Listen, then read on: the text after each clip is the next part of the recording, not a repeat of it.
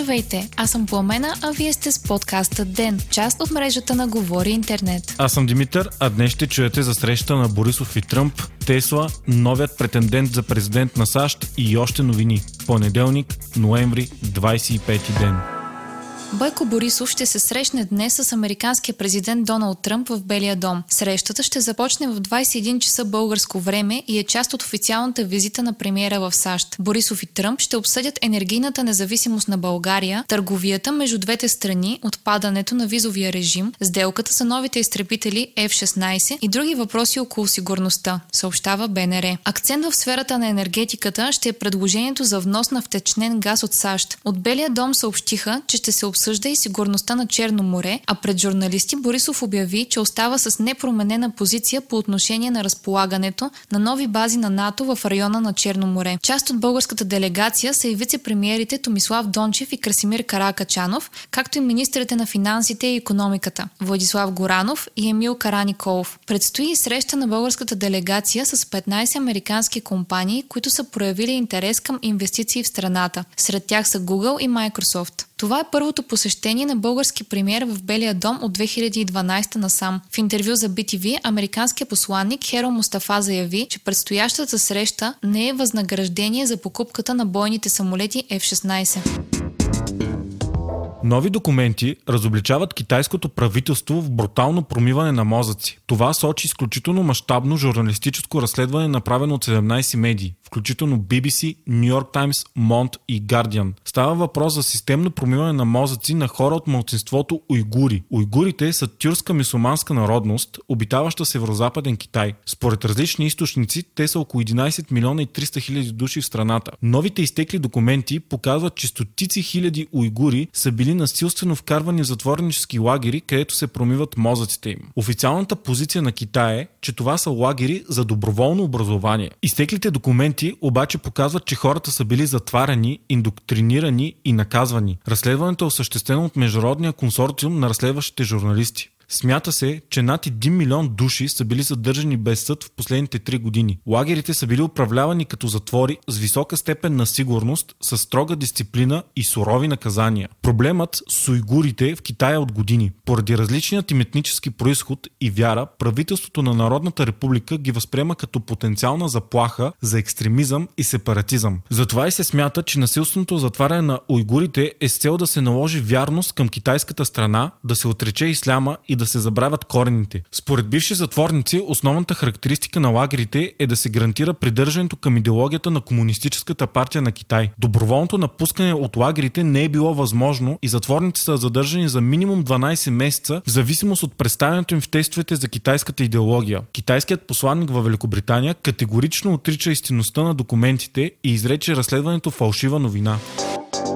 Милиардерът Майкъл Блумбърг официално обяви, че се кандидатира във вътрешните избори на Демократическата партия, които трябва да издигнат кандидат за президентските избори в САЩ до година, съобщава Reuters. За да се изправи срещу Тръмп през 2020, Блумбърг трябва първо да пребори останалите 17 кандидати от Демократическата партия. Сред тях са бившият вице-президент Джо Байден и сенаторите Бърни Сандърс и Елизабет Уорън, пише BBC. 77 годишният Блумбърг беше кмет на Нью Йорк за три мандата от 2001 до 2013. Според списание Forbes, състоянието му надхвърля 54 милиарда долара и го прави осмият най-богат човек в САЩ. Блумбърг започва кариерата си като банкер на Уолл Стрит. Известен е с това, че отделя милиони долари за благотворителност. По негови думи, той няма да приема политически дарения за кандидат президентската си кампания и ще осигурява необходимите финанси от лични средства. Смята се, че Блумбърг може да има най-голям шанс да се изправи срещу Доналд Тръмп. Ако това се случи, профилът на двамата кандидат-президенти през 2020 ще е интересен. И двамата са милиардери и са над 70 годишни. Именно възрастта на Блумбърг обаче, който е с 4 години по-голям от Тръмп,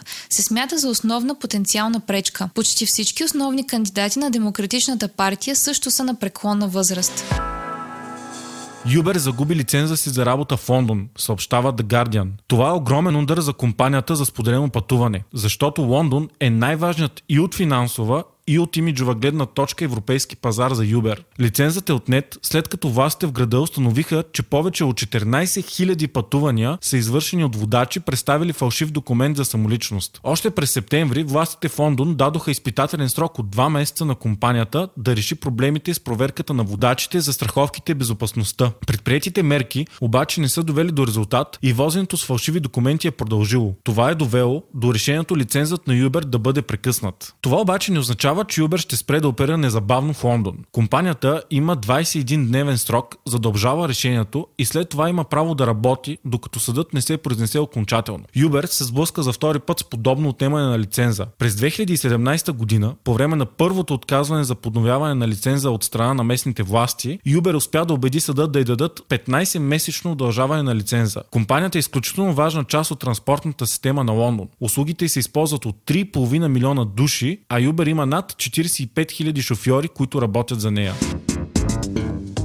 Демократичната опозиция спечели изборите за местна власт в Хонг-Конг, съобщава BBC. Продемократичните кандидати спечелиха в 17 от 18 района при избирателна активност от над 71%. Изборите се случиха на фона на протести, продължаващи повече от половин година. Те започнаха като реакция срещу законопроект, предвиждащ възможност за екстрадиране на граждани на Хонг-Конг в Китай. Протестите прераснаха в цялостно недоволство от влиянието на Пекин. Победата в изборите дава на продемократите 340 47 места в съвета, докато проправителствените кандидати получиха само 60 места. Членовете на регионалните съвети имат малко политическо влияние и обикновено се занимават с местни проблеми, като инфраструктурата и градската среда. Част от техните задължения е да излъчат 117 кандидата, които да участват в комитета от 1200 човека, които избират лидера на Хонг-Конг. Сегашната победа означава по-силно продемократично влияние при изборите на следващ лидер на Хонг-Конг през 2022. Резултат Резултатите от изборите говорят за голяма промяна в нагласите на жителите на Хонг-Конг и масово недоволство от сегашното управление. За сравнение, прокитайските кандидати спечелиха всички 18 района на изборите през 2015. Настоящият лидер на Хонг-Конг, Кари Лам, заяви, че правителството ще се вслуша в недоволството на хората и сериозно ще помисли за проблемите в обществото.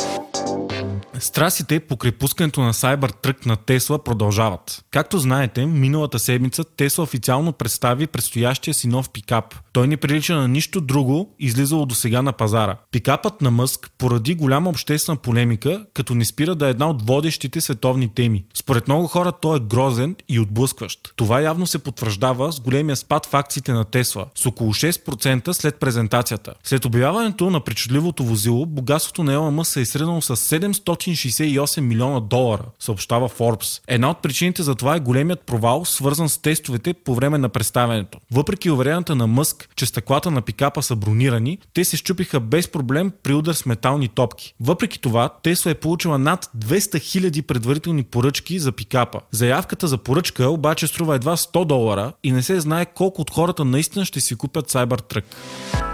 Концентрацията на парникови газове е достигнала нови рекордно високи нива. Това показва доклада за 2018 на Световната метеорологична организация към ООН, пише BBC. Нарастването на количеството на въглеродния двуокис през 2018 е било над средното за последното десетилетие. Генералният секретар на Световната метеорологична организация коментира, че няма признаци на забавяне на климатичните промени въпреки поетите ангажименти към Парижкото споразумение. Следващата седмица предстои тази годишната конференция конференция за климата на ООН.